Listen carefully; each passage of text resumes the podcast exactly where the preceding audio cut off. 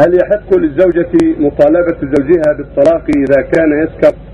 لأني قرأت فتوى في أحد المجلات أو في إحدى المجلات تجيز ذلك إذا كان الزوج لا يؤذي زوجته ويلبي كافة حقوقها ولا يؤذيها. أفيدونا جزاكم الله خير. وهل هناك أشد من الأذى بالسكر؟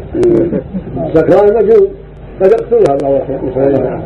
لها الحق إلى أن تطلب الطلاق إذا زوجها سكير أو يتساهل في الصلاة أو يفعل جرائم أخرى كاللواط أو يأتيها بالدبر، لها حق أن تطلب الطلاق لأن هذا زوج مجرم، فلها أن تطلب الطلاق.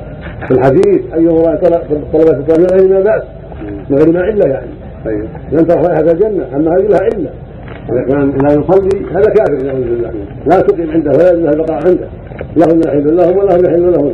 وإذا كان يسكر أو يتعاطى الجماع في الدبر أو ما أشبه هذا من المعاصي لها طلب الطلاق وعليها أن تمتنع منه، لا يجوز لها أن تمكنها من دبورها، ليس له الجماع إلا في الخمول، أما الدبور فلا لواط.